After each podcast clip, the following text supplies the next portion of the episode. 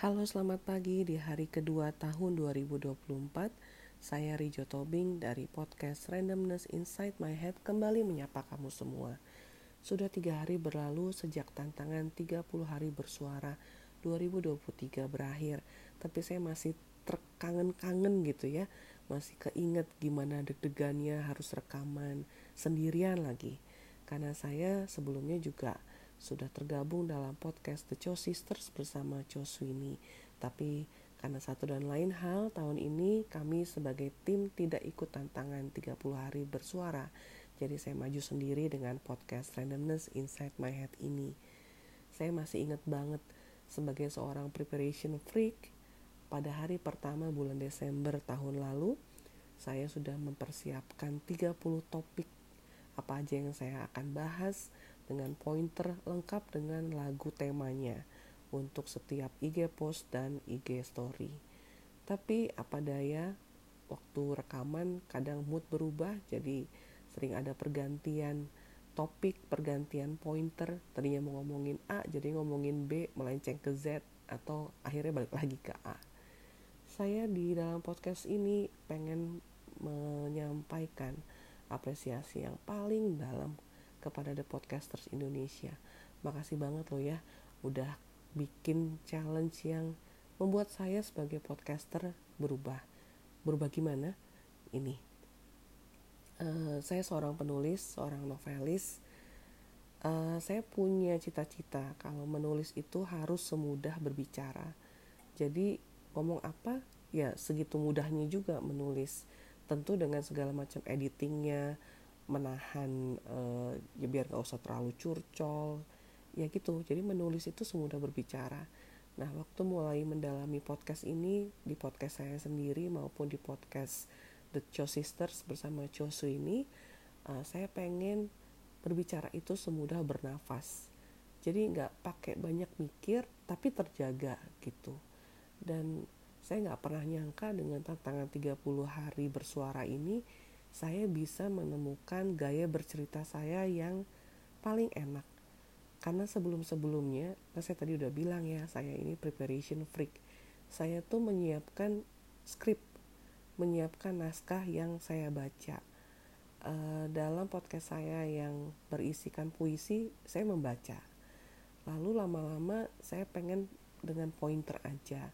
Itu saya mulai di 10 episode pertama untuk tantangan 30 hari bersuara tahun lalu. Tapi eh, 20 hari selanjutnya saya coba untuk dengan luasnya cerita tanpa pakai pointer, tanpa pakai skrip. Jadi berbicara itu semudah bernafas, itu yang saya kejar. Dan berkat tema-tema yang dipilih eh, oleh The Podcasters Indonesia, yang kadang berkaitan, yang kadang kok kayaknya berulang ya bukan berulang dalam hal uh, literally berulang tapi ada feeling yang uh, sama gitu dari sekian banyak tema. Misalnya aja tema bisa berjuang dan pencarian. Itu saya banyak uh, kilas balik ke proses saya sendiri untuk mencari pekerjaan yang sesuai dengan aptitude saya. Uh, ingatkan istilah dalam bahasa Koreanya joksongnya manen il atau uh, gimana saya juga berjuang untuk mencapai mimpi saya yang baru karena udah menemukan pekerjaan yang sesuai dengan aptitude itu. Dan gimana saya memotivasi diri untuk ya bisa. Saya pasti bisa karena saya membiasakan diri. Jadi bisa karena biasa. Semua itu membantu saya untuk menjadi podcaster yang menguasai kata-kata menguasai tempo. Karena di podcast uh, The Sister sendiri uh, kami sering kesulitan untuk uh, mengatur durasi karena kasihkan ngobrol kan. Tapi kalau untuk podcast yang monolog seperti Randomness Inside My Head ini saya punya wewenang penuh untuk mengatur tempo, mengatur durasi dengan dikunci minimal 5 menit dan maksimal 23 menit. Saya jadi punya pagar gitu untuk tidak berbicara terlalu melenceng ke mana-mana. Tapi sesuai dengan uh, hal yang ingin saya sampaikan dia cuma ada pikiran utama gitu nggak pakai pointer. Untuk para pendengar podcast ini yang baru maupun yang lama uh, banyak yang memberikan komentar bahwa ada perbedaan yang signifikan antara episode pertama dan episode ke-20 kayaknya di episode ke-20 ke atas itu saya makin mateng. Uh, memang tema-temanya juga dari hari ke-21 sampai ke hari 30 itu um, lekat dekat dengan hati saya gimana ngomongnya ya?